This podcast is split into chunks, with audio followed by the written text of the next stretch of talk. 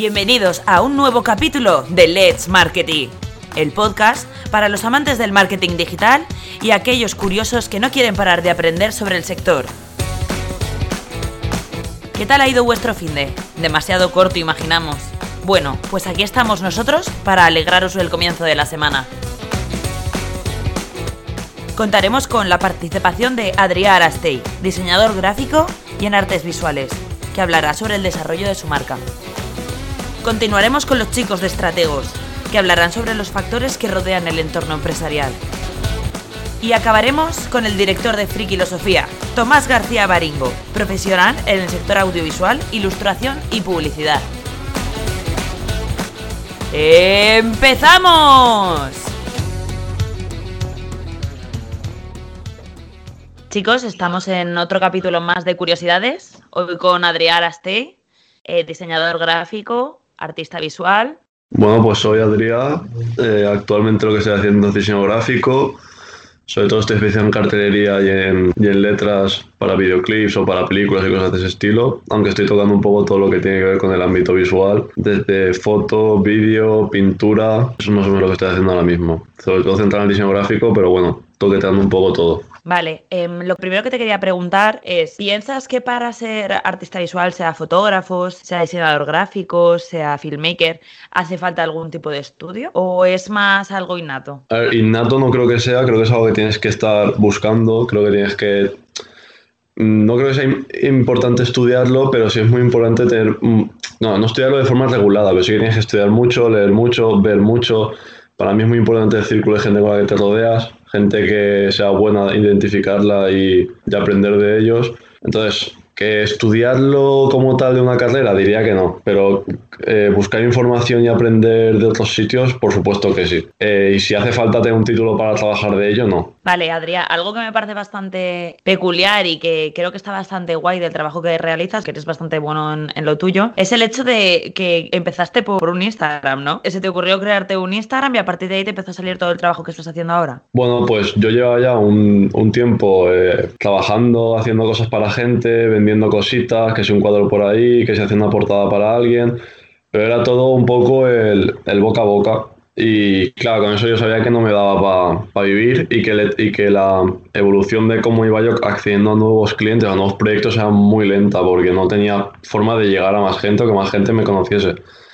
Entonces sí, eh, cuando llegó la cuarentena decidí formalizarme y decir voy a hacerme un portfolio online, que en este caso en Instagram, y, y eso hice. A ver, yo creo que esto es, es relativo, ¿sabes? En plan, si tú, por ejemplo, tienes la suerte de estar en el sitio adecuado, el momento adecuado, físicamente, y la gente te está llamando constantemente, pues supongo que no sería tan importante. ¿Qué es la importancia de las redes sociales? Las redes sociales son worldwide, que son para todo el mundo y te abre muchas posibilidades. Puedes trabajar con gente de fuera, yo mismo he trabajado con más gente de fuera que, que de España. Entonces, ¿cómo importantes son? Depende del usuario como todo, pero en mi caso, por ejemplo, diría que son clave el hecho de poder trabajar online o de que te conozcan de forma online. Vale, coméntanos un poco cómo empezaste tú y cómo se ha ido desarrollando tu carrera artística. Yo, mi origen vino allá en 2008, cuando era un chiquillo, y yo en mi casa siempre, siempre había, mi madre había pintado y cosas así, porque mi madre había hecho bellas artes y tal, solo que nunca le había hecho mucho caso a eso y yo me tiré como al graffiti, en plan, con los típicos chavales, empezamos con eso, y era una, una obsesión loca, ¿no? Como todos los chavales de pintar graffiti y tal, estábamos todo el día con eso, y ahí fue un poco el origen. Luego, como todos los chavales, yo creo, esa disciplina varió en otras, como podría ser en este caso la música. Ahí en la música tuvimos que autogestionar nuestras movidas. Y bueno, yo llevía estando toqueteando un poco todo. Luego empecé, eh, no recuerdo exactamente en qué año, como otra paranoia, que era rayar fotografías con el paint en negro. Yo eso a la peña le hizo bastante gracia. Recuerdo que en esa época me pasaban muchas fotos de otro fotógrafo de aquí de Valencia bastante conocido que se llamaba Héctor Pozuelo, si no me equivoco. Me llegaban muchas fotos de él que me las pasaban las modelos para que se las rayara, pero me duró un mes o dos que ya me aburrí, necesitaba seguir para adelante, no sé, me aburría, era como que decía, tío, ya me aburro. Y después de eso entré en la carrera y empecé a pintar, me empezó a gustar bastante, más adelante me compré una cámara, empecé a toquetear y poco a poco como que todo fue llevándome hasta, hasta ahora, que estoy más especializado en diseño, que al final es lo que más hago, pero que al final es como una forma de pintar o de tal, pero en, en lienzo digital.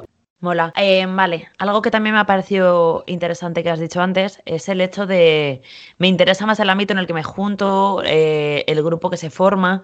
Esto es algo que he visto en distintas eh, entrevistas, sobre todo de música urbana, etcétera, que es el hecho de que tú solo no haces nada y que es bastante importante tener un, formar parte de un equipo eh, que te apoye en, las debilidades que tú tengas, como imagínate, haces vídeo, pues uno hace bien el color, el otro el montaje, el otro graba bien, tal. Háblame un poco de la importancia de eso y con qué tipo de artistas te suele rodear. yo en mi caso me di cuenta de que tú no eliges la gente con la que te rodeas originalmente, ¿sabes? Como que tú caes en un, en un sitio y eso lo tienes que ir tú cambiando con el tiempo. Yo me di cuenta de que yo tenía una ambición que mis amigos no tenían y, y entonces decidí como aprender a hacerlo todo yo solo, como para poder llevar un proyecto yo solo sin ayuda de nadie para, para, para poder yo crecer. Y durante ese mismo camino es donde yo empecé a conocer a, a, gente que hacía lo mismo que yo y que para mi parecer era, era potente. Y tal, ahora mismo para mí sigo un poco así, buscando gente y cuando conectas con uno, pues lo aprovechas. Y son etapas, ¿sabes? Tampoco creo que sean etapas infinitas, simplemente es conocer gente que te está aportando algo artístico o algo de valor pegarte a él si de verdad te interesa y aprender mutuamente uno del otro. Ahora mismo en mi disciplina, entre comillas, voy solo, pero sí que me rodeo de mucha gente que pinta, que hace fotos, que hace vídeo intento aprender de ellos lo máximo. Yo baso casi todo lo que hago en la pintura, entonces me junto con mucha gente que pintaba, hemos hablado mucho de pintura, de arte en general y con fotógrafos también. E intento aprender de ellos, enseñar lo que yo pueda enseñar y, y eso es lo que intento hacer. Sobre todo entender en otros campos artísticos cuáles son las sensibilidades importantes para yo poder entenderlas en, lo mío y aplicarlas. Algo que, también creo que estaría guay que, que transmitieses, porque creo que no todo el mundo, en primer lugar, ni tiene la iniciativa, ni, ni tampoco tiene mucha idea de cómo hacerlo, y creo que algo que, a los artistas, que también suelen ser así como bastante sensibles, tienen una sensibilidad especial, les cuesta mucho eh, mostrar su arte por miedo a, a, lo que se juzga. Entonces, me gustaría que explicaras el proceso, desde tu proceso personal, em, de cómo empezaste tu marca personal. Es decir, cómo empezaste tu pequeño negocio de cero. ¿Qué, tips darías a, a las futuras generaciones o la gente que quiera hacer lo que tú estás haciendo? A ver, yo concretamente, yo no diría que tengo una marca personal aún. Sí que es verdad que otra gente lo dice, pero yo no, no lo veo aún. No, estoy, no consigo que esté en ese punto. Así que me cuesta un poco tirar por ahí. Pero bueno, supongo que nos estamos refiriendo a ese miedo de ser juzgado. Yo creo que yo entre comillas lo he tenido fácil porque tengo un poco esa mentalidad de grafitero al fin y al cabo, de que hago algo y está muerto, tal y como lo he hecho. Entonces lo suelo llevar bien porque lo que yo hago es, lo hago, lo suelto, pero ya estoy con otra cosa, ya me da igual, ¿sabes? Eso ya ya es, está muerto, ya, ya voy a por otra cosa. No estoy preocupado de si tiene éxito, si no tiene éxito. Obviamente, mejor si tiene éxito, pero siempre cuando hago algo ya doy por hecho que va a salir mal y si sale bien, pues encantado y si sale mal es lo que esperaba y ya estoy, ya estoy ocupado con otra cosa, no, no estoy, no, no me rayo. Entonces creo que es muy importante tener esa determinación de tirar para adelante, no rayarse y estar siempre positivo o lo más positivo que uno pueda porque si no, no haces nada y no tener miedo al fracaso porque, porque si no tienes, porque, porque si no te va a ganar el miedo y tienes que siempre tirar para adelante y, y si tú crees que eres bueno, tirar. También es muy importante tampoco tirar palos de ciego. Hay que tener un plan, hay que ser consciente de dónde estás, el medio en el que te mueves y siempre que haces algo... ¿Cuál fue tu plan? Yo tenía un pequeño nicho muy pequeño y yo pensaba que era suficientemente bueno como para dedicarme a esto. Entonces lo que hice en primera instancia fue buscar clientes como un loco. Busqué mi nicho, que en este caso yo quería empezar con gente que hacía música.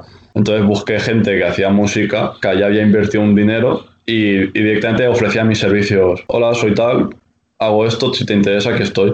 Hice eso, hice eso, hice eso y funcionó. Y a día de hoy, por ejemplo, sí que tuve que meter un sprint original cuando hice mi cuenta de diseño, no, no subía cosas y a ver qué pasaba, era yo proactivo a que pasaran esas cosas.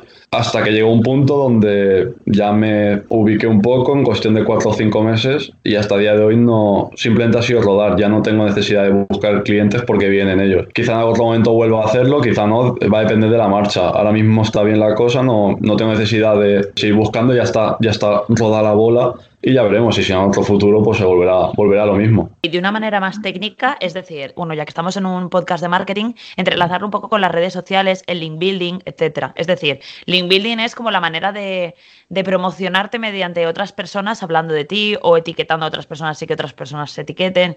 Entonces, un poco tú como ¿Cómo desarrollarías eh, tu proceso de creación de marca? Pues a ver, lo primero yo tenía claro que quería que la gente supiese que era, o sea, como que tuviese mi Instagram y se viese profesional. Todo tenía un, algo en común, que era la, la maquetación sobre un fondo negro, neutro, donde tú ya lo veías y parecía un catálogo. Eso era una imagen total. Mi logotipo era negro, todos los fondos eran negros y tal. Tampoco creo que eso fuese súper importante. Lo que sí que creo que es importante era encontrar o tu comunidad o tu nicho de gente que, le interesara lo que, lo que tú hacías, ¿sabes? Pues gente que necesita lo que tú haces, o sea, no, porque de nada te sirve que te siga una persona que le da igual lo que tú haces. tenías, que encontrar eso, gente que fuese tu, tu, target de gente que siendo o clientes o gente como tú, que hace lo mismo que tú y le interesa lo mismo que, que tú estás haciendo. Entonces, yo si estamos hablando de eso, de que, qué acciones hacer para que aquello funcione, yo diría ir a por el tipo de cliente o el tipo de persona que le interesa tu contenido. No distraerte con otras cosas. Luego, subir un contenido muy preciso. Instagram distribuye lo que tú subes a todos, a todos tus, bueno, a una pequeña parte de tus seguidores. Y claro, si tú tienes un contenido muy segmentado, mareas a la gente, porque mejor uno te sigue por una cosa, otro por otro. Si tú siempre estás a lo tuyo, yo, es cuando, claro, cuando algo le llega al, al, que te está siguiendo, es, ah, vale, lo de este chaval que me interesa. O sea, mejor de golpe yo subiese algo que no tiene nada que ver con lo que yo estoy haciendo, no, no, no sentaría bien, porque la gente no espera eso de mí y diría, pero esto, esto que hace ahora, o sea, porque de golpe ha subido esto que no tiene nada que ver con lo que nosotros estamos viendo. ¿Cómo qué? Vale, pues en plan, yo tengo un Instagram de diseño. Si yo, por ejemplo, de golpe se me fuese la olla y dijese, eh, chavales, que a mí me gusta cocinar, y subes una foto de cocina, yo sé que a mucha gente le daría igual. Y a lo mejor hay gente que diría, hostia, este chaval cocina súper bien, voy a seguirlo por esto. Entonces yo tendría como dos nichos, el nicho de cocina y el de diseño. Entonces estaría ya segmentado. Y eso empezaría a crearme problemas. A no ser que yo ya fuese como un, tío súper carismático, que a la gente le gustase mucho, que ya da igual lo que yo suba, que a la gente le gusta porque lo he hecho yo. Pero no estamos en ese punto aún. ¿Qué te parece la, la espera musical? ¿Qué te parece? ¿Te gusta? ¿Te vas a continuar manteniendo ahí? ¿Cómo lo estás viendo?